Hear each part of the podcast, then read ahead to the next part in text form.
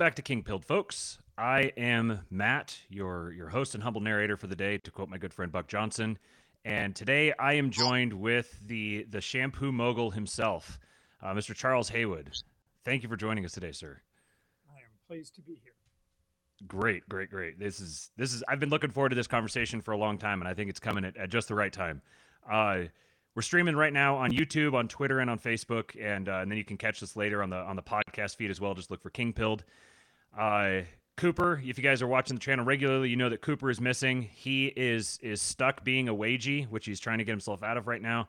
Uh, he got he got uh, uh, held late at work today, but he's hustling home, and he'll be hopping on here here in a little bit. uh, so I think anybody who's listening to this channel, I'm sure they already know who you are, either because they're coming here to see you right now, or everyone that is is with this channel already uh, is very familiar with you. But in the event that we happen to have someone who doesn't know who you are, uh, tell us who you are and what you've got going on.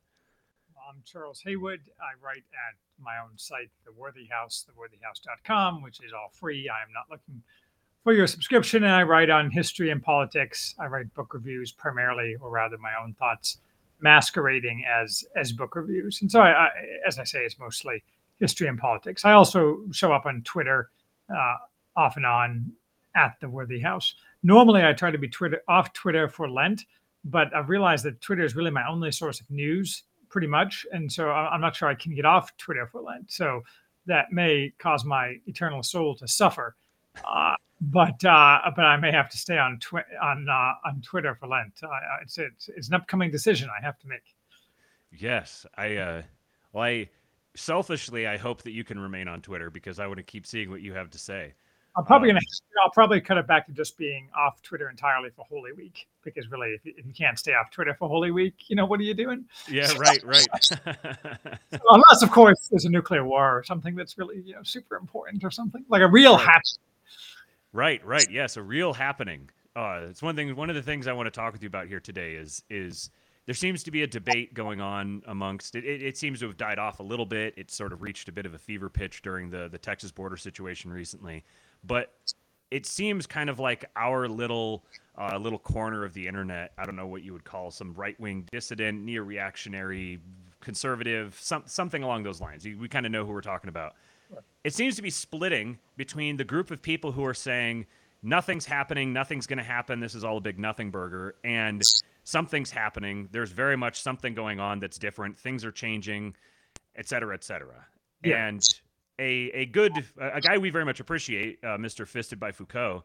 He actually uh, decided to post a poll on this a couple weeks ago. Uh, actually, he said you wanted, he wanted to post it. Told him he should run a poll. yeah. Okay. So you, you bullied him into it, and he said, "I bullied Charlie." I mean, that, that's exactly what happened. well, using your powers for good. Um, he he posted a poll. He said, "Is Texas an actual happening or a not happening?" Got 2,700 votes. 57.3 percent of people said a not happening. And in one of the comments, he replied to define what a bar for happening is. He said something of significance actually happening, like Biden sending in the Fed slash troops, or Texas cutting off all ties with Washington, or violence, etc. So far, it's just politicking. So you you obviously disagreed with him at least in his premise before he posted this. What's your take on that? Well, it's a very complex topic, but, but working backwards, the well, first of all, that poll is bogus because he's a noted happenings denier, and he hosted the poll. So therefore, that gooses the statistics. So uh, my contention is net 15 points should be moved, thus meaning that uh, his poll actually came out my side, that is the happening side, winning. Once you normalize it for the fact that, that he's a denier. Uh, so uh, he's also not just a denier of happenings. He's he has this. You know, I like uh, I like Soldo, but Nicola Soldo is, is his real name. I, I, like him, but he has this insane idea uh, of uh, turbo America. That America has never been stronger or more dominant in in in, you know, in, in the world at large. And on both turbo America and on happenings, he's always moving the goalposts. Right, the goalposts are always what's not happening now is a happening, so therefore there is no happening. Now, this is called sophistry. Eh, this is not any kind of objective analysis. You can, in fact, have an objective analysis about whether things are happening, but to declare what the goalposts are for a happening ex post and declare there's therefore no happening is frankly kind of a silly exercise. So uh, we can work backwards on, on two. Like we can all agree that certain things are happenings. When the aliens arrive, and step out of their spaceship, uh, you know that's a happening. But when the nuclear bombs start dropping, that's a happening. You know, Haywood cutting his toenails, not a happening. So I mean, there's there's a wide range be- between those things, and there's people of good faith can disagree on what constitutes what. But it's objectively true that the Texas events, for example, were unprecedented in modern American history. And I, back in the day, used to be went to law school. I knew I knew a fair bit and worked for a federal judge, so I know a fair bit about constitutional law as well as history. I mean, completely unprecedented in the modern area. And just because people aren't actually shoving guns in each other's faces doesn't mean that it's not unprecedented in the modern era. So by any kind of reasonable objective analysis, that's a happening. I mean, again, colloquially, it's happening. If your definition of happening is dead people, well, you know, that a not something particularly one should wish for, and second of all, not something that is. For example, another kind of happening that would be a happening but does not involve violence would be the extremely unlikely that the Supreme Court takes Donald Trump off of the ballot or allows Donald Trump to be taken off of the ballot in different states because the the bizarre, uh, unprecedented nature of that would be happening. And most typically, happenings are ubiquitous for quite some time, months or years before there is some major societal change. So to say, well, you have to have a major societal change, say the end of communism in 1989 and that's a happening and everything that happens before that is not a happening again that's kind of sophistry what you can debate whether what any individual thing is a happening but there's really no sound argument that the texas events were not a happening do you think we possibly are suffering from an excessive reoccurrence of happenings and it's kind of distorted our ability to assess what actually constitutes a happening and what doesn't it's kind of like it seems like we've had we've had 50 years of history happen in the last 10 years. Right. Well, it's the old Lenin phrase there decades when nothing happens and weeks when decades happen. Uh, I, I, think we have not had a lot of happenings in, the, in this sense in the past several years. That is, we have a lot. I think it, it, what it is distorted by is the uh, a combination of the internet and people being dumbasses that make the news cycle uh, both extremely rapid and extremely incoherent. So a lot of things that really aren't happenings look like happenings because people get all wound up about them for a very brief period of time. And to distinguish between that and a real happening really requires looking at the underlying structural elements. And, and you can, some things maybe count for both and so on. There's a large gray area there. But I don't think we've had a lot of happenings. It, all the happenings that are relevant are quite recent, and most of them are in the past year. And I always make this point. I'm a little bit at risk. I, you know, I, apologize uh, to any listeners because I tend to. I've noticed I've been starting to repeat myself on on podcasts, and pretty soon people are gonna be like, "That Haywood guy, he's so one dimensional. All he does is repeat the same crap. What a loser!" And then click. So sorry if I'm repeating myself, but the the, you know, the if you had looked at us in 18 months ago and described what's happened since then, you we would have described those things as happenings. And it, that wouldn't have been true if we took ourselves, say, eight years ago and looked forward four years or 18 months or whatever. What that tells about the future is, of course, hard to say. But it, in, in this kind of thing, past performance is, in fact, if not a guarantee of future results, at least a reasonable predictor of future results. This is actually a subject that we've been discussing in the uh, the King Pill Discord. Uh, we do voice chats in there, and we just sit and just just endlessly discuss these sorts of things. And one of the things we were talking about is is you know, a lot of people want to go back to the 1950s, the 1990s, somewhere in between. And for those people, like if you took someone in the 50s and you described what the world would look like in the 90s, they would have found it surreal and maybe hard to believe if you took someone in the 50s and you described it to some and you described the world as it is today to someone in the 50s it would be incomprehensible to them. They they would find it absolutely preposterous. Yet at the same time if you took the world of today and you described it to somebody even 10 years ago you're still going to get the same type of effect like you're saying. You can even go to 18 months. And so this this there's something that is happening. There's this there's a phenomenon here that if you took someone from the the 1510s and and then described the world to them in the 1530s it's going to be much closer in, in in terms of resemblance than 2000 is to 2024.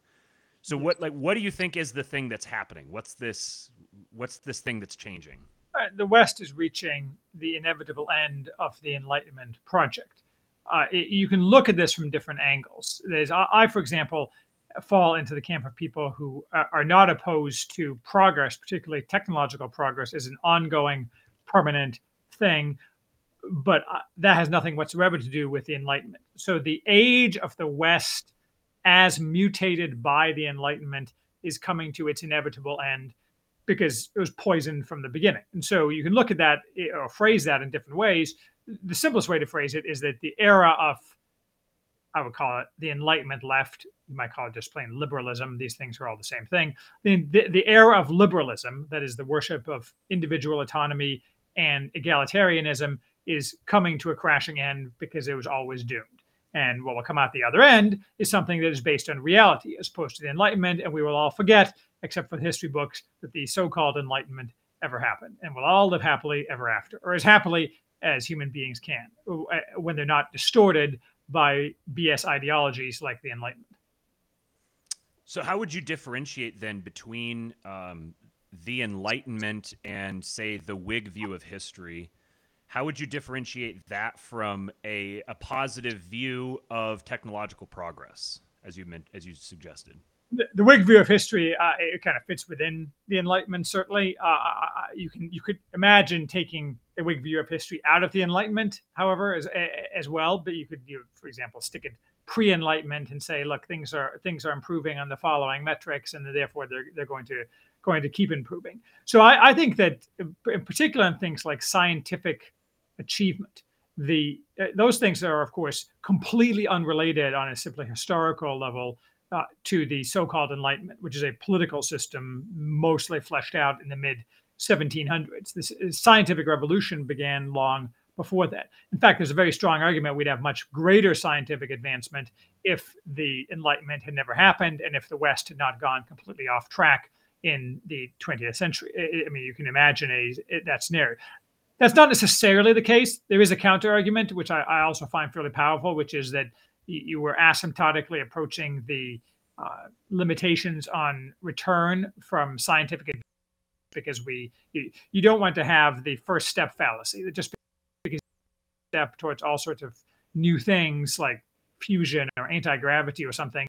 Just because you can imagine the first step that means the final step is achievable. It may be the case that mankind is tapped out that we're not going to have a lot more scientific advancement we're going to run out of fossil fuels like john michael greer says and then we're going to have to lump it. Well, maybe, but what we're not going to have to lump is the, the horrible burden of having enlightenment based political systems, leftist based political systems placed on us. So even if we have to go back to the world where steam power is more common than than than uh, than it is now, uh, th- that's going to be a huge improvement over uh, over what we have now.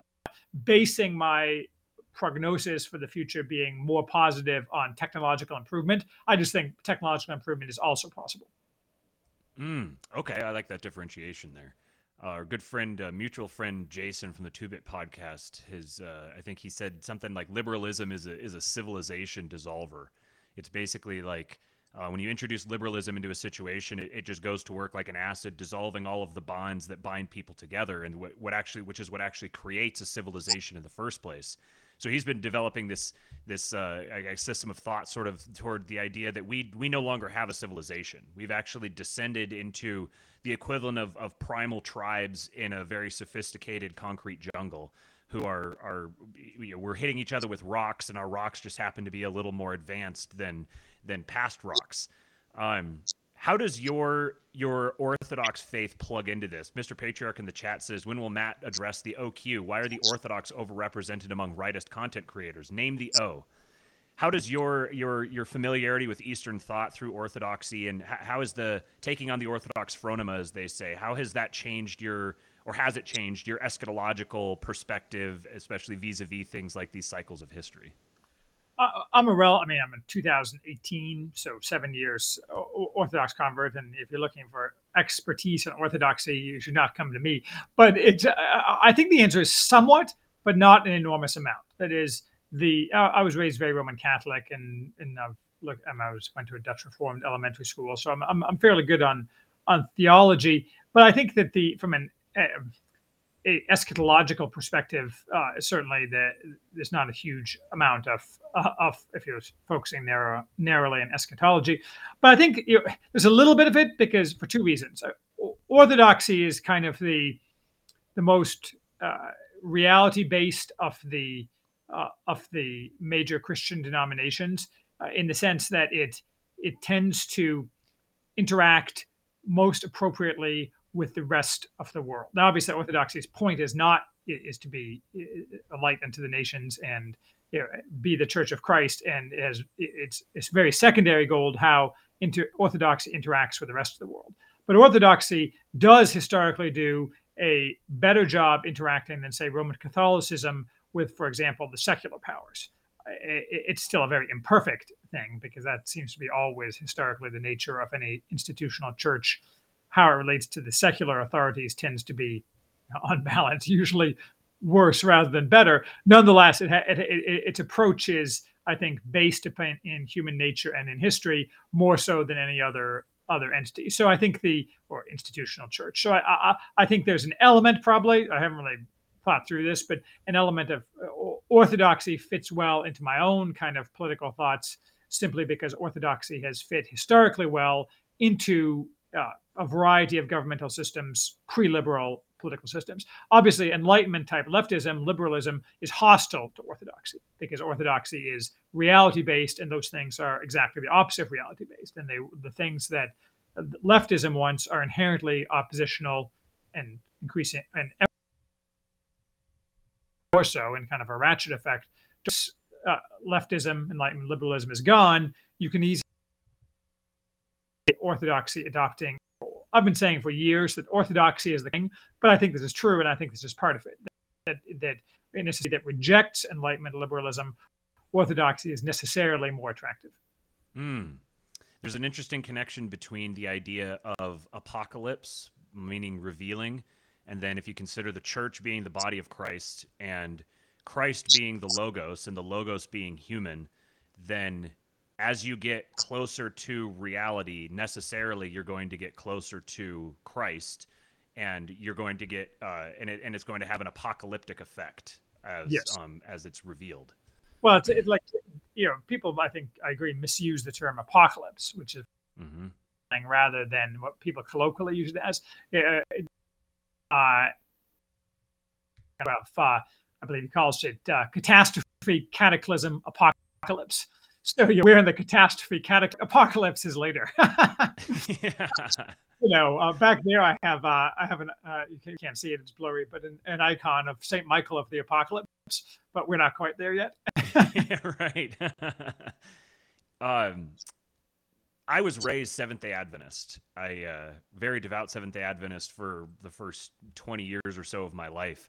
Mm-hmm. And uh, obviously, it's in the name. At Seventh Day Adventism is very apocalyptic, very obsessed with the apocalypse, and being removed from it. Firstly, just kind of sort of generic, unchurched, just kind of doing my own thing, and then and then um, moving into orthodoxy. It's given me. It, it's like I've I've had the the perspective of the the very doomer future outlook yeah, everything is going to get worse and worse and worse. Seventh Adventists, their their premise is there's going to be a national Sunday law where it is it is it is mandated by all the governments of the world that you have to worship on Sunday, and anybody who does not is going to be hunted down. And and so their vision of the apocalypse is is the remnant hiding in little holes as they're coming coming after them, and then Jesus appears in the sky. And so I grew up with that yeah. in my head. Huh. Extracting that bit by bit, I've realized how much of it has been subconscious for me that I don't even I have this this this constant sense of there's a there's a thing coming. There's a we're we're at the end. We're coming near the end. But I started realizing that the effect that that was having on me psychologically was it was um it was like diminishing the importance of doing things in this life right here and now with this world. It was impossible to reconcile that perspective with creation being fundamentally good. It was created good, mm-hmm. and it, it, it so having the experience of occupying this one position and then moving to where I'm occupying almost the exact opposite position has been enlightening for me. But now I, am starting to recognize the effect of um, having a doomer perspective, the black pill perspective, mm-hmm. becoming a self reinforcing thing. And I think in order for if if if we're going to win, if we are winning, and and you seem very optimistic toward that end. Not not that winning means we're going to have a utopia, but that good things are going to happen that we like. It seems that it's necessary that we begin believing that be the case for that to ever actually be the case, which makes me see the the doom black pill guys as actually working against their own ends. What do you what do you think of that? I think that's true. Like I understand kind of the doomer impulse, but it's fundamentally an immature impulse because it, it, it's also one that's very ill-informed from a historical perspective. that, that is the it, doomer kind of society. So now, obviously, it doesn't seem imminent uh, uh, that any group, the left, the regime, whoever, is going to start banning Saturday worship. You know, it doesn't seem like a seem like a prominent thing, but it does. There's plenty of other things that, that, that they want to do.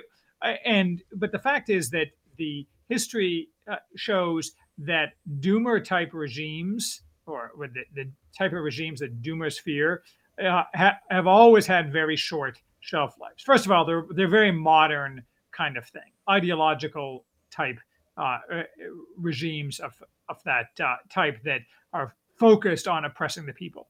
And so when you point this out to they typically will fall but what if arguments. These revolve around what I call the technological panopticon in the past it's been true that they can't really eh, keep us all down, but with technology they can keep us all down.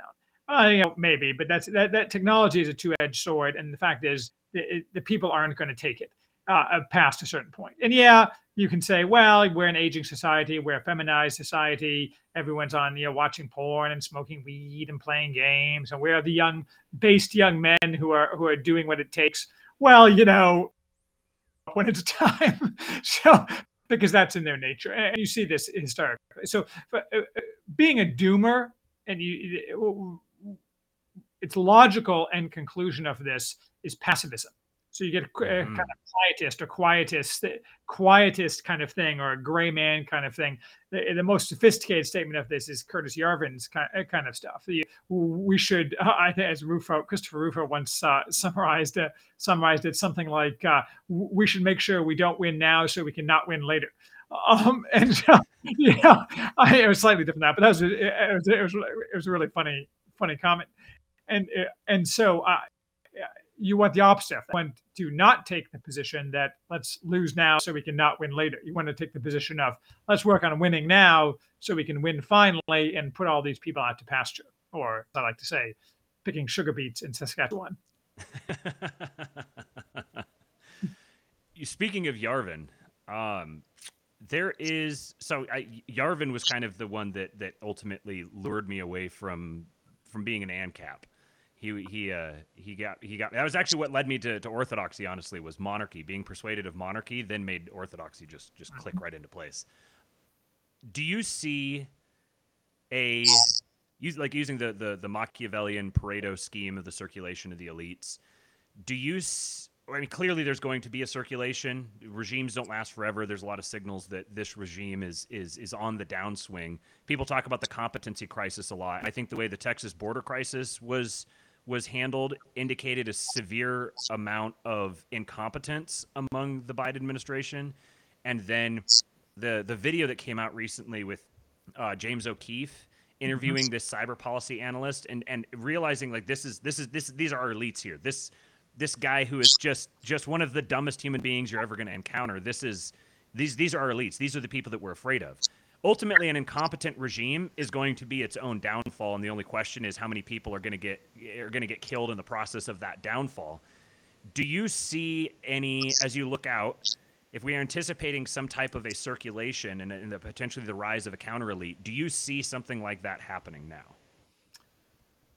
To a limited extent eh, these things are always only viewable in hindsight. So I, I take i object strongly to what i i might you might call the strong version of the circulation of elites, which is that in order for there to be a circulation of elites, you must first have an existing counter elite. And, you know, and the reverse of that is true. That is, just because sometimes you do have an existing counter elite does not mean that you must have a counter elite. There are societies where there are continuously competing elites, and every so often one knocks off the other. You know, Guelphs and Ghibellines kind of thing. Sure, I mean that, that that's a perfectly plausible way to set up a society, but it's less true in the modern era. Everything politicized and So, is there a circulation of elites? Um, I think to a limit, or is there a, a borning group of elites? Well, of course, you and I are at the top of that. I mean, most Of people course. are. I, yeah, right. Anyway, so uh, aside from you and me, I, I think there's there's a little bit of that, but I think there's it's less visible than people would think. As as always, it, these things are in the modern ideologized, ideologized and politicized uh, venues. The it's less visible uh, uh, ex ante that is beforehand. Um, so you can argue like person ABC is part of an appointing elite. Is Elon Musk is part of the appointing elite. So I think I, I actually think that Elon Musk has an extremely high or very high chance of being an, a crucial element in breaking the regime simply because he has to. So that's a fairly safe bet. But like you can look at lots of other people that are out there and you can say, well, maybe those people are part of a future elite, maybe they won't be. Most of the members of future elite are unknown to us at this point. What's up, Cooper? Welcome. Hello, everybody. Hello, Mr. Haymaker. I apologize for being late. My uh, superiors at work are spiritually homosexual, and today I needed to be out at a relatively decent time, of course, they had bullshit for me to do. So Well, being here I am now. being spiritually homosexual is even worse than being a spiritual boomer. So hopefully they're not both. Well, some of them are both. Not terrible. you, need, you need a new job. Yes, I'm working on that.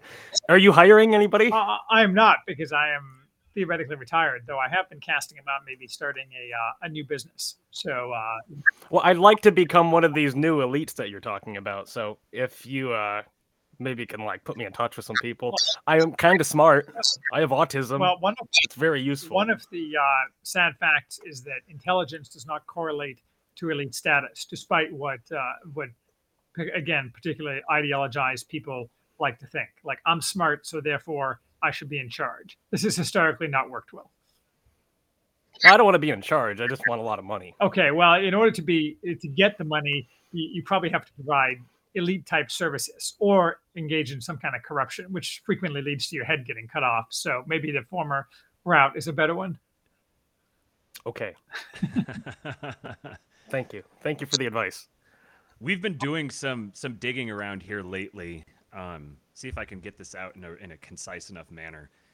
We we had this this this conversation for a while about the generations and the way that the each generation um, seemed to be relating to the last ones, and then recognizing the particular personalities of the boomers versus Gen X versus millennials versus Zoomers.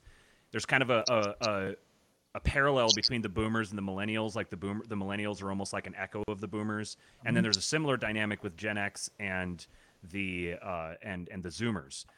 Uh, and i got this a lot from talking to cooper who is himself a zoomer because i'm more of an early millennial and i realized as i was looking at this well okay the boomer ideology that has really ruled us a lot for for i mean i don't know 40 or 50 years at least maybe more this uh, naive boomer idealism as i've as i've termed it it in a, it, there's a, there's a significant amount of that ideology that's going to die with the boomers. And the boomers have have have outstayed their um, position at the top relative to previous generations. They've been um, just as a kind of a happenstance of history they've been up there for a long time with a lot of people um, uh, backing up behind them. What do you think is going to be the influence or, or the, the consequence of over the next 10 to 20 years all of the boomers all of their wealth all of the the institutions that they've been the head of um, being redistributed to people who may see the world not they don't they don't necessarily subscribe to the same naive boomer idealist worldview I think the frame, well, the question is coherent and sensible. I think the frame is actually wrong because the wealth of the boomers is not going to be distributed through traditional or normal channels. First of all, much of it isn't wealth at all. So, for example, much of the stock market is just fake. Is in Facebook stock, is not real wealth. So at some point, there's a reckoning. So the, the amount of so-called wealth disappears, and then you're left with some amount of actual value. And in the nature of things, it, it, because if you're a happening bro, you think there's going to be happenings. One of those happenings is going to be redistribution of wealth, uh, let's say on um, uh, state of exception basis. And so I don't think that the what's going to happen is the boomers are going to give their money to their Gen X kids, to the millennial kids, and uh, and then those kids will will take over and do whatever they're going to do. I mean, in practice, this relates to the circulation of elites. The value will be right sized, distributed, and in practice, what that means is value will flow to the new elites and to the people who are part of the new elite structure, and stripped from people who uh, are not part of that structure, or people who are directly targeted for punishment due to their behavior in the previous regime. Something I think is uh, you know, an absolute must. When I say you know, things like truth and reconciliation uh, uh commissions, which we, we certainly need, by reconciliation I mean punishment, not where they not people are you know eh, eh, get, get off when they testify. Instead, they testify and then they're punched. So, and one of the most significant punishments is stripping people of their ill-gotten gains, which is a huge percentage of the people who have money nowadays. So that's a kind of slightly off-kilter response, but I don't think the transfer of wealth in the boomers is going to follow historical precedents. What I was driving at more was that, um, as a matter of of simple uh, linear temporal fact, uh, wealth, money, influence, power that is currently held by people who are are of the of the boom, boomer mindset. Um, as a consequence of them all dying off, that wealth is going to be is, is going to be I don't want to say redistributed, but it's going to be it's going to move into the hands of other people um, over the course of the next 10 to 20 years. And those new people who are coming up, this new elite, they're largely coming either from Gen X or millennial, and they they don't see the world in the same way as the boomers. So they're going to want to do different things with that money than the boomers necessarily did. And is it, se- it seems to me that this is going to cause a larger shift generation to generation than we typically see, given the way the boomers have lived on as long as they have. Um, I mean, the last four presidents have all been boomers. Go ahead. Sure. No, I, I, I think it is going to be different. I just think it's very hard to predict how it's it's going. That to was going to be my next question. Yeah. Certainly, certainly, Gen X is the greatest generation in human history, and is full of wonderful and talented people who who are more than fit to lead the new elites. But whether that will in fact come to pass, it, it, it's impossible to say. Who should definitely not be uh, the new elites are the, young. I don't know exactly how you define as Zoomer. I saw some heinous statistic that among 18 to 29 year olds Biden has 71% approval rating. So, eh, I mean, this is not, so, jeez, this is not so much a, a, point about that generation.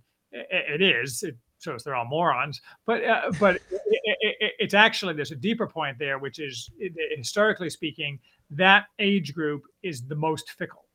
And so it's it's meaningless in this context, in the context of this question, that that 71% of the boomers like Biden you know, if uh, Nayib Bukele showed up and and started kicking ass, ninety percent of that age group was suddenly like Bukele, and they would see no contradiction between formerly liking Biden and now liking Bukele. It, that that that that age group flips like a switch all the time. Uh, nonetheless, it, it is going to be different. Um, it's going to be different. It will be determined by circumstances at that time, which, eh, as I say, favor significant change in the direction of right-thinking people, namely us. Right, right. Recently, Jamie Dimon went to Davos. I don't know if you saw this. Jamie Dimon went to Davos, and he said that uh, uh, we need to start considering the fact that Trump, maybe Trump was right. And the three things he's, first of all, having Jamie Dimon say Trump was right, just those three words together was like, but then the three things he named off had me even more like, he said, he said, uh, uh NATO, immigration, and the economy.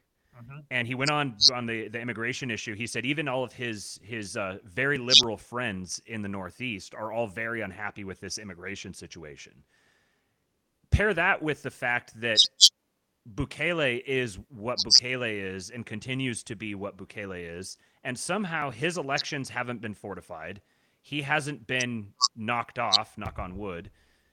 And I don't know, 10 years ago, this would have seemed like a foregone conclusion that a guy like Bukele would never get to where he's where he's gotten because now he serves as a model that this sort of thing works. You can do this. This is something that's now been tangibly proved in in, in the world now. So, are we seeing? Is, it, are these things connected? The fact that you have Dimon saying maybe Trump was right, maybe there's some some old money that's starting to reallocate itself. Is that connected to the fact that we don't see the the typical happenings in Central America with the American intelligence communities? Yeah, I mean, well, first of all, so uh, El Salvador. I don't know, for example, what the opposition government structure is in El Salvador. My understanding is, for example, that a very large percentage of uh, El Salvadorans are Pentecostal, and increasingly number who are very vigorous in their political approach and their kind of apocalyptic approach, and that leads to a lot of uh, support for Bukele. So I don't know, for example, what the regime requires in other countries is some kind of set of people who can be suborned using money and NGOs and so on. And maybe that exists in El Salvador, maybe it doesn't. I just don't know. My my knowledge of from El Salvador is mostly confined, frankly, to like the 80s and 90s when they had a civil war against communist guerrillas. Now, I mean, for example, what happened to those communist guerrillas? I don't know. I mean, hopefully he tracked them all down and executed them, but you know, I doubt it. They're probably floating around somewhere, or maybe they're in, you know, I don't know, maybe they're in the U.S. So, is there an opposition that can be used to suborn the political system in El Salvador, or is there just not, nothing they they can they can work with? Um, but I think that eh, more broadly speaking, this just shows the incompetence of, and fragility of the regime the, the, regime used to be full of people who read Henry Kissinger's books and knew what history was before 1960. Now it's full of people who think that uplifting marginalized voices is the number one thing to do, and that self executes any political uh, outcome they want if they just throw a couple money, a couple you know, million dollars at some local NGOs who uplift marginalized you know gypsy voices in El Salvador, some some like irrelevant minority, and uh, and so uh, you know they're just incompetent. I mean, they just cannot. I mean, you see this in the Ukraine war too. I mean, you, you, give like hundreds of billions of dollars and you still can't get the result you want. I mean, of course, the Russians get a vote in that too, but and the, yes, they did manage to overthrow the government of Ukraine in 2014. But just the incompetence level is just shockingly high. It just is. I mean, even on the the elements of the regime that are putatively you know, not left like the Republicans. You know, you see this, you know, the, the regime tools like McConnell tried to pull off this this immigration bill, so-called immigration bill, and, and, and ended up with like with just total pie in their face, just like a bunch of morons. I mean, like, do you think that like competent politicians like I don't know Huey Long or I don't know anybody, anybody from like the past years, no matter what you think of his politics, just wouldn't have let that happen to him. I mean, it just wouldn't. I mean, admittedly, they're used to a certain kind of control over the media and so on that, that is eroded with the internet and with X. Incompetent. They're all just incompetent. And they're just getting more incompetent, and that's good. And that's why I think that I mean, that's part of the reason why I'm optimist. But oh, if I'm Bukele, I'm like, well, whatever. I'm I've been elected for five more years, and too bad. I mean, there there are exceptions to this. Like Viktor Orban had to in Hungary, uh, and I'm I'm half Hungarian, so I follow that in particular. He had to back down and uh, agree to give money to Ukraine because they were were threatening him to basically try to destroy the Hungarian economy, which is very reliant on other aspects of the EU, both handouts and German automakers in particular. Nonetheless, so the regime is not you know, utterly incompetent or utterly incapable, but I, I think largely incapable and largely incompetent, and, and you see evidence of that everywhere. I know one thing that Bukele did. Uh, uh, I want to say it was 2019, somewhere in 2020, somewhere in there. He uh, there was a, a, bill going through their their their parliament or Congress or whatever their their their body is, and uh, part of it was they were they were stonewalling him on providing funding to the military associated with his operations against drug dealers. And he marched the military into the halls of parliament and, and said, You're going to pass this bill. Mm-hmm. And yeah, Bukele, I mean, that's the guy you need. I'm always quoting what Cicero said of Caesar that Caesar is a man of supreme daring, hardened to every danger. And you know, there's just nobody like that in America. Uh, you can imagine some people becoming that. Again, back to Musk. I mean, Musk has many kind of debilities and weird psychological things and so on. But at the end of the day, all it requires is one guy who fits that description because a guy like that is fundamentally unstoppable by normal means. Because especially in a situation like this, where everybody sees benefit from attaching himself to a guy like that, and some risk, obviously, to attaching yourself to a guy like that, but a lot, a lot of potential benefit. There's a uh, a term that I encountered recently um, as we were thinking about this this generational thing, and uh, uh, there's this Vivek Ramaswamy guy shows up, and uh, I didn't I didn't pay him any attention for the first little while. Just kind of I, I called him uh, Republican Andrew Yang. It just didn't he didn't seem to interest me, and uh, then I learned the term PayPal mafia and I was obviously familiar with PayPal, I was familiar with Thiel and Musk and their connection, and I found it very interesting, especially Thiel's association with Yarvin and his uh, association with Rene Girard. And so they've always been kind of in the back of my mind as like if something was to was to start happening, I would expect them to be intimately involved with it. And someone introduced me to the term PayPal mafia. And I was like, huh, I didn't even know that was a thing. It actually has its own Wikipedia page. So I went down and started studying all of the guys associated with it. Some of them are, are just insufferable shit libs. They're they're they are just like creatures of the regime. Reid Hoffman would be an example. Um, Max Levchin, these kinds of guys, right? Remember what I said earlier about punishment? Like in my uh-huh. spreadsheet of punishment, Reid Hoffman is like in the top ten cells. yeah, there you go. Yeah. So some so it's the PayPal mafia is not a thing. It's not a, a single moving body. However, as I started digging through all the different companies they're associated with, projects they're working on, uh, and then looking at the political connections between them, recognizing what Peter Thiel has been doing and how much of a a long-term thinker that Peter Thiel is. I started realizing I'm sitting here playing like 2 to 3 degrees of Peter Thiel with all of these different projects.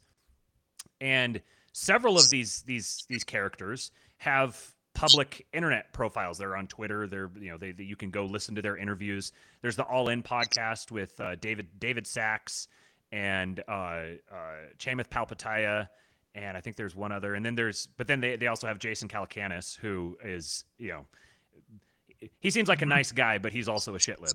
Um, I'm looking at these guys and starting to read through their, even just looking through all their Twitter likes and looking at the things that they're paying attention to. They're all very big China hawks. They're all very anti illegal immigration, and they're very anti DEI and ESG these are all you know core silicon valley insiders. And silicon valley typically has this the the veneer of being extremely a you know progressive shithole essentially. And yet all of these guys are beginning to even more loudly counter signal the existing regime and then there's you make connections with Vivek and I realized okay this guy's the tip of a spear of something that's happening and a lot of the things he's talking about directly parallel this thing project 2025 which is run by the, the Heritage Foundation and TPUSA. Um, and, and like 80 other conservative NGOs. Now, typically, that Project 2025 thing, when conservative NGOs get together and start coming up with some grand policy initiative or whatever, I don't, it's whatever, you know, right? Exactly. But I'm looking through what they're talking about, and they're talking about like abolishing federal bureaucracies, cutting down the workforce dramatically. And they're saying what happened with Trump was he got surrounded by people who worked against him at all fronts so we're going to make sure that doesn't happen now. We're going to blitzkrieg. And so, unfortunately, he picked those people, but that's neither here nor there. I mean, it is right. I mean, that you know, anyway, right. Yes. Um, what that does indicate, though, is that he is he is easily controlled if you have the right kind of leverage on him. That's correct. And if you listen to, I, I, I, kind of have, I, I was very much a Curtis Yarvin guy, and then I kind of, eh, I liked Moldbug better than I liked Yarvin and but then as soon as I started seeing these kind of these kind of moves that were happening, I said this this seems this has the fingerprints of Curtis Yarvin. Whether or not people are like directly working with him or just even know who he is, but just they seem to to have this sense that we we're, we have a crisis of executive power, and venture capitalists, startup guys. If there's one thing they understand, it's executive power. Make taking a an a, an inefficient system and making it stripped down and lean and efficient. Well, as to Yarvin, you know, I I mean, I, know Yarvin maintains contacts with, with, some of these kinds of people, tenuous, and as do I, and so on. But uh, whether or not he's influenced people, I don't know. I, am of mixed mind about Yarvin. I think Yarvin has done a lot of very valuable things. I'm also the author of the most notorious hit piece on Yarvin on the internet, a very a, a long screed, which basically points out that he doesn't know any history, uh, and, and, he doesn't know any law or corporate structure or bankruptcy. Or, uh, but nonetheless, he's an original thinker some of his more recent stuff is not so great. He uses too many italics. But I'm not I'm not down on Curtis Yarvin. He's a valuable guy, and I think that if you were a philosopher king, you would do well to have Curtis Yarvin in your stable of philosophers. You would do poorly to have him as your only court philosopher, but he certainly could add value to your to your philosophy philosopher king court. I think that that this goes back kind of to what you said earlier about the rise of a new set of elites. People involved in this too. I mean, obviously, one person not a play lately who I suspect is you know in the right scenario is comes very quickly to the fore is Erik Prince, who no doubt maintains contacts with all these people. I mean, I I, I don't know that, but you know, uh, not being in this world. I mean, yeah, I've met most of these to or another, but I maintain no real contacts with these people, uh, so I can't tell you whether what's really happening beneath the surface. Uh, I do think, though, from what I do know from personal knowledge, that that there is a lot happening beneath the surface, and that there is a much more significant um, based Silicon Valley mogul uh, setup than one might think. That doesn't mean that those people think like Haywood or think like Matt. I think that the what it means is that they're on the journey to thinking 60, 70, 80% of what we think. Uh, because you, every people who who think honestly converge on reality. And they don't converge 100% obviously. Uh, they're not going to they're going to see certain things differently but they're going to reject outright all forms of leftism root and branch. So for example let me just take a predictive example predictive example. Right now musk is he's really down on illegal immigration and he keeps saying well i want i want to increase legal immigration. It's inevitable that he'll come to the conclusion that if the other goals that he wants are to happen that that can't happen. That is, in order to have a civilizational renaissance with the kind of stuff that to achieve his goals, bringing in a bunch of other people uh, it isn't going to cut it. Now, maybe you can bring in a few very select people for select uses that he can't find locally, but he'll, he'll come to the conclusion that even that is stupid because it's a stopgap that doesn't build value for the future. You need to, you need to, for example, you need to. This is a probably a longer term project, but you're Musk. You're like, I can't find any high end STEM people uh, in, in engineering. I can't find enough of them. And the reason is that white men who are the dominate in that, and for good reason, have been forced out of all of those at the educa- at the starting at the elementary school level have been forced out of engineering and technological achievement. They're not 100% forced out, but they're elevated. So women in particular are hugely forced into those positions, and men end up basically not taking a career path that would lead them to be the kind of people that are essential for Musk to reach Mars. So he's going to realize that at some point that he has to has to rework that entire system in order to have the personnel in order to be be able to achieve his goals, and that does not include bringing in immigrants because that is a stopgap that simply won't fit, fit the need. I mean, that's a 20 or 30 year thing. So, you know, we'll see. But all these people will converge more or less. And the people who are execrations, like Reid Hoffman, they'll be thrown overboard or, you know, out of a helicopter. Did you see that there? Yeah, go ahead. Did you see there's a, a U.S. congressman who just made a Pinochet joke on Twitter recently? That's what I was going to say. I mean, that goes back to our early conversation. That I mean, that would have been even six months ago, literally inconceivable, and it would have been national news, and the New York Times would have run big headlines. You know, now now it's just it's basic. It's like dense pack. You, you probably don't remember this, but in the 1980s there was a theory about nuclear warfare that the United States, and I think the Russians too, would place their silos very close together for land-based nuclear warheads. And the theory was that if uh, a it would make it harder to kill all the nuclear warheads because the first warhead coming in would make the later warheads basically go off course. And so you'd be able to launch more warheads rather than having them all destroyed. Whether or not this is true, I have no I mean, it was definitely a strategy. Whether or not it works, we don't know. But you get a dense pack kind of feeling here where there's so much that's so bad for the regime that they can't afford to even spend any headspace on talking about this congressman. When in the past they could whip up a huge mob, make a weeks long thing. You, you know, how dare the right wing uh, uh, threaten to to throw people out of helicopters? We must pass a bill in Congress. Whatever. You know, they could make endless hay out of this, but instead they could make nothing out of it. And the congressman gave everyone the finger, and Twitter even left Twitter even left the tweet up. I mean, and so uh, or the X up, whatever it is. And, and so again, we are in you know, as they say, we are not in Kansas anymore. That what you were saying about Musk and him eventually coming along with some of these because these are reality based things, and you have someone who indicates that that he only the only way he could accomplish many of the things that he's accomplished and put himself in a position where he is he was he was the first person really counter to the regime who began making the types of moves he did. You could say maybe Trump before him, but he really is is very unique in that sense. Yes. The only way you can do that is if you're very tightly connected with reality. You really understand reality. So if there's if he has if he has foibles, if he has departures from reality, if he wants to put chips in people's heads and I don't like that idea, like that, that's fine. We can be fellow travelers. I, I get a very distinct a lot of the the the, the doomers, the the nothing's gonna happen bros. I get a real distinctive like uh, the the libertarians. You say, "Oh, that guy's not a real libertarian. He doesn't have he doesn't uh, you know he he he believes we should have driver's licenses, so he can't be a real libertarian." You get kind of the same same phenomenon here, where it's like, well, if this guy doesn't literally share my brain, then he can't be my ally.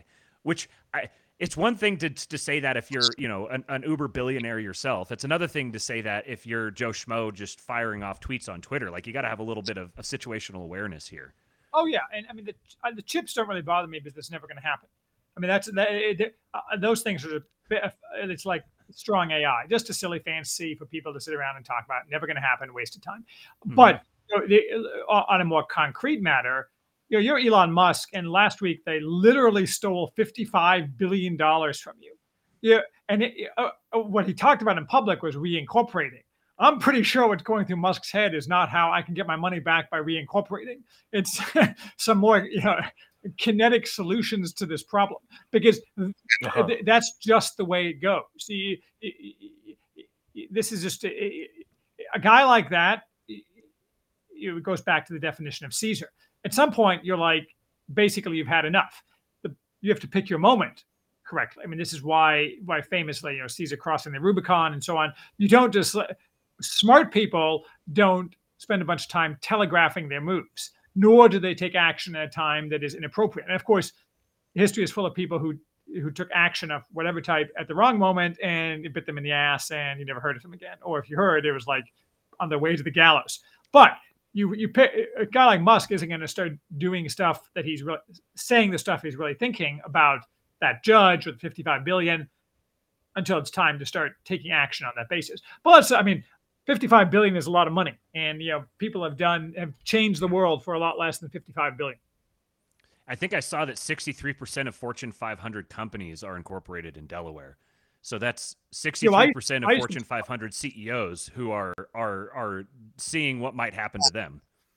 Right. I mean i used to be a corporate lawyer and so mergers and acquisitions lawyer. So um, i used to be very familiar with, with delaware corporate law and it's but historically it was and it was beneficial because it was uh, error free because of the competency, very fast. They had people available all the time to to be, make decisions in you know, complex mergers and so on who actually knew something about complex mergers and completely free of any kind of bias. And obviously, this judge and the the I mean the the entire thing is a political setup. It's a hack job by a political law firm with a political plaintiff funded by political people in order to steal from a regime enemy.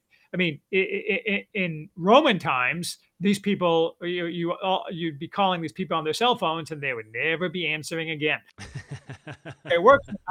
You know, it, it, it, that's what this is. I mean, this is just a a vicious political attack, no different than you know things they're doing to Trump or whatever. It has nothing whatsoever to do with Delaware corporate law.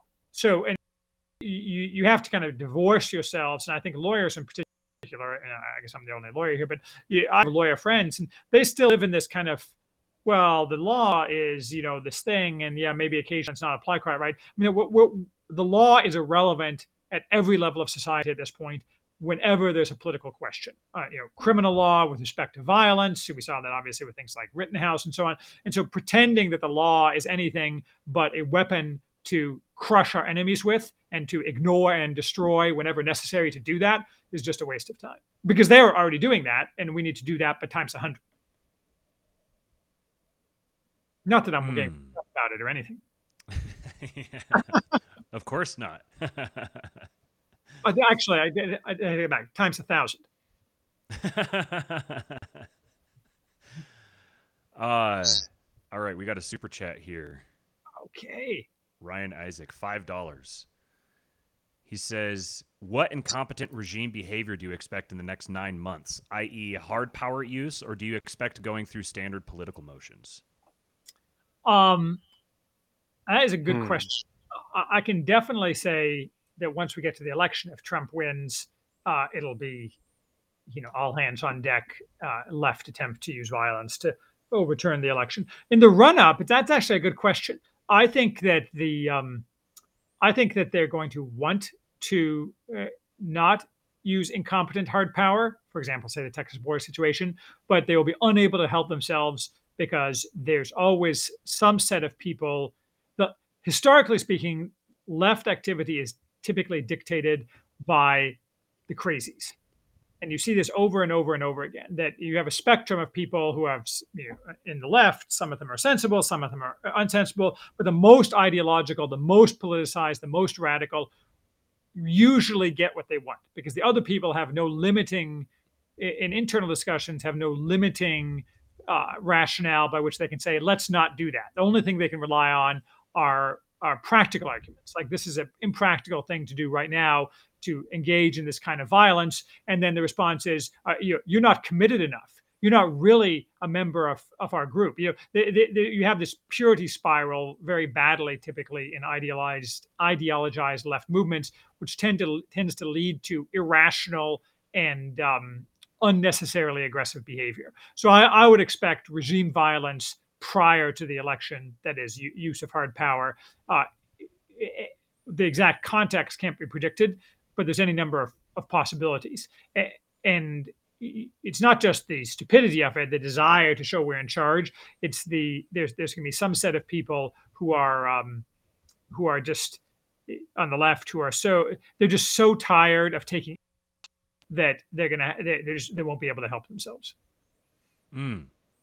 I've been I was kind of gaming some of this out the other day, trying to think think about you know people like false flags or um, you know some kind of uh, I guess there's a rumor that something's going to happen at the Super Bowl, uh, and one of the things that that seemed really present in my mind here is that the the existing regime the, like the way they handled the Texas situation just was it, it, seemed like reactionary incompetence the way they went about it. It just it didn't do anything except make matters much worse for them. They didn't they didn't like gain anything from that whole prospect. And the regime is like it's a Fox regime um, using Pareto's de- designations. They so they they they they want to avoid use of hard power at all costs. They're trying to build up layers between them and the use of hard power. And part of the problem with that is that the more layers you build up, the more detached from actual reality you get, and and there becomes a lag, and a, and, a, and a, you, your your behavior becomes more and more inefficient. And do you think that there's is this is this too white pilled? Is there is there any possibility that um, as we're seeing the the like the Jamie Dimons and and coming out and saying pretty significant things, is there any possibility that this White House just becomes a lame duck White House that basically loses sufficient uh, financial and, and corporate backing? People who just decide all right it's time to just make a deal with the devil and and and kind of pivot. And we just sort of just move into the election and Trump is elected and and and everything just sort of you know the foxes kind of retreat back and decide to fight another day. Do you think there's any any possibility of that?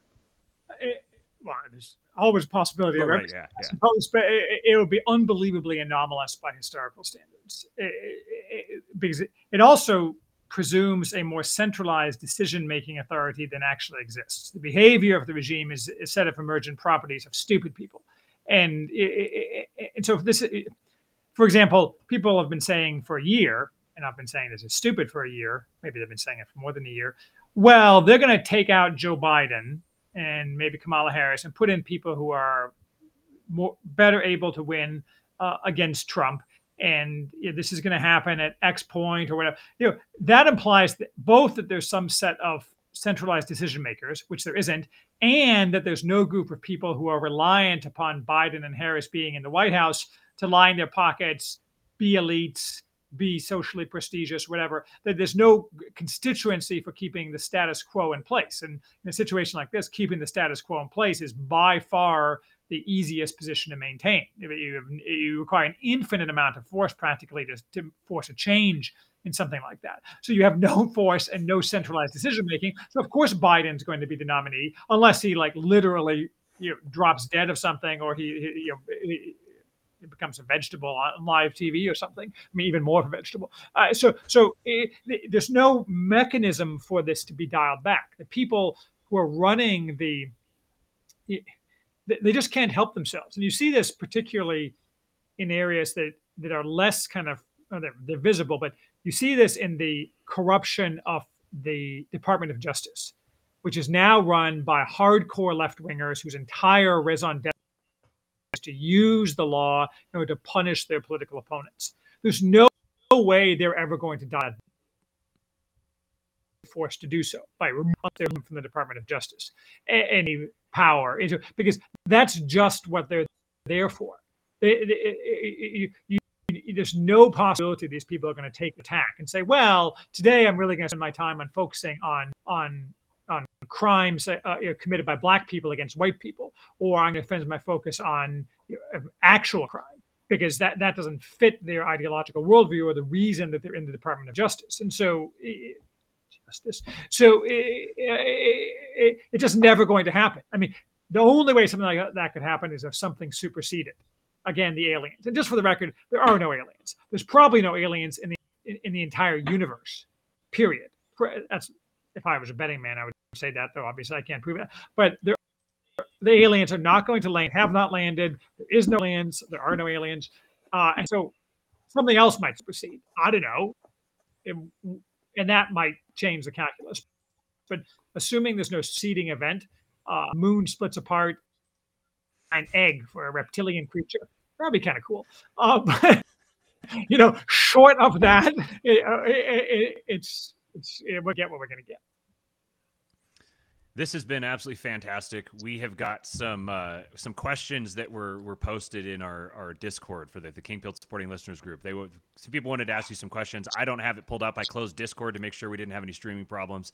So Cooper, uh, give us these questions. Question number one.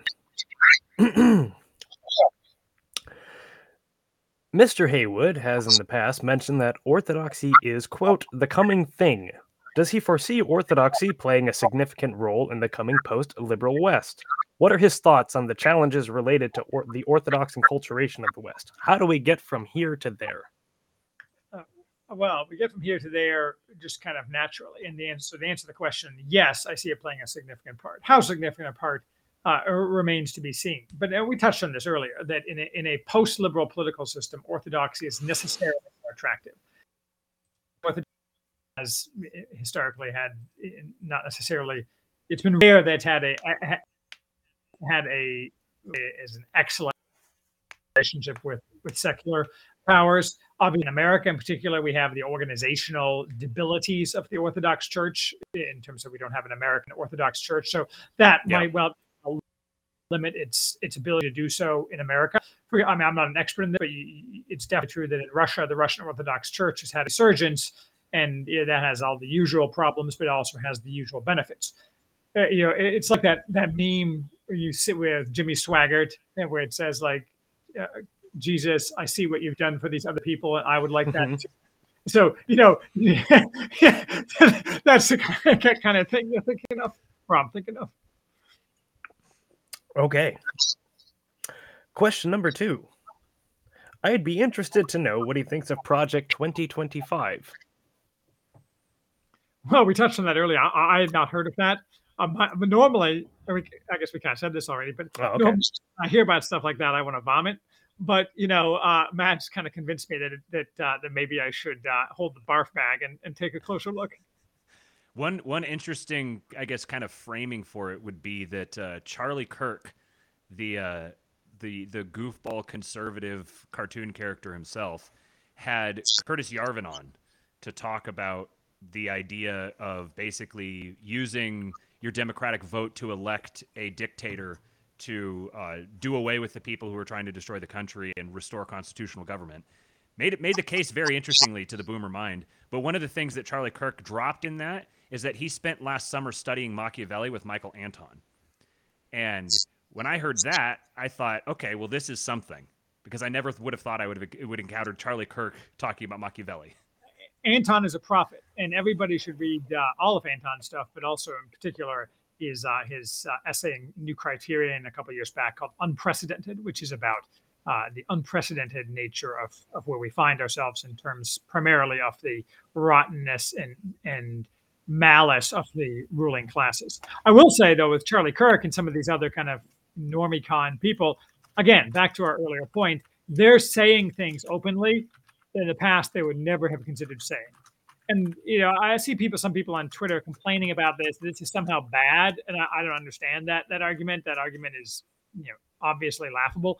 So we're just going to keep on keeping on because we're we're heading in the right direction. I feel good today. I felt good yesterday. I'm going to feel better tomorrow.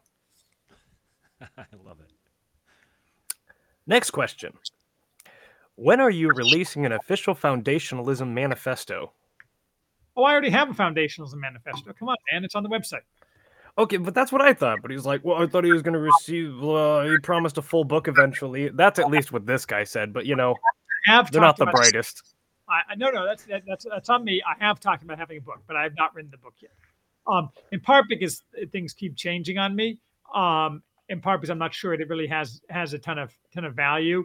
I mean, I spend most of my time when I'm not, you know, oiling up my guns doing hobby farming. I spent the day, you know, tilling the soil for the uh, for the spring because we had a really really warm day here in Indiana. And sometimes I wonder whether writing a foundationalism book is more valuable than uh, than doing that. Well, last question from our friend Mr. Buck Johnson. Mr. Hello, Haywood, Buck. which interview was more fun, Counterflow or Kingpilled? Ooh, um, they are choose wisely. They, they are they are both very fun. They uh, that's a good question. We covered some of the same ground. Um, I was sober doing both of them. Um, so uh, is that uncommon? no, no, I, I can't think when I drink. Like I'm normally very good at things like trivia, but if I have like even one beer, I, I can't recall like trivia. I mean, my it, the speed of my mind decreases to to a, a, startling degree. In fairness, there is one podcast that of me uh, when I did the one with uh, Anton Reboy and Matt Peterson a couple years ago. Uh, we did it uh, after I had a couple of drinks. It wasn't that bad, I don't think. Uh, they are both excellent uh, and and wonderful, and the host. That's my answer. Good answer. All right. Non-committal, but that's a, that's a good answer. One does not, not have to uh, commit to uh, a position every single item of other people. Mm. well, do you have anything uh, you want to direct people toward? Do you have anything else going on apart from the uh, the Worthy House? Uh, I do not. Well, I mean, I have various things going on. I have a bunch of kids and so on, but no one cares about that. Politically, my, my political stance is actually, you know, wait and see kind of thing because the the happenings are happening and there you go. I mean, to, to bring it back to, to where we started, I, uh, I uh, I don't like unlike Curtis Yarvin, like I won't travel to go to other places to like appear on podcasts, for example. Like people call me up and they're like, "Do you want to travel to this place?" I'm like, "No." You know, I mean, I, I just don't. I mean, like, I, uh, and so uh, maybe that maybe that's bad, but I don't. That means I have less going on than I suppose I could. Like, I'm not building my brand adequately. If I had a brand manager, you know, he would probably have quit by this point because I, am yeah, I just like I just enjoy things like this, and you know, if you want to check it out, go read the Worthy House or follow me on Twitter. Well, I strongly recommend you go read the Worthy House. Uh, I he, Charles has a fantastic writing style. It's very terse, punchy, uh, witty. It's a it's a it's like writing is performance art. Um, he's also very insightful. Uh, reads very interesting books. Very strongly recommend that. He has it available as a podcast as well, so you can you can listen to him him read it. Uh, appreciate you guys for showing up for the live show here. Uh, you follow us on Twitter at Real King Pilled. Cooper's at Cooper Brooks. Uh, please subscribe if this is your first time around here. Uh, we're going to be doing some more uh, some more interesting interviews and some more interesting conversations here going forward, and we've got some fun stuff that we're working on. So we'd love to have you guys involved. You can join the Kingpilled Discord at subscribestar.com/slash kingpilled. Um, and you can join in the voice chats that we have there where we discuss all these same types of things. so thank you everybody. Thank you Charles for being here, and uh, we'll talk to you guys next time. Thank you.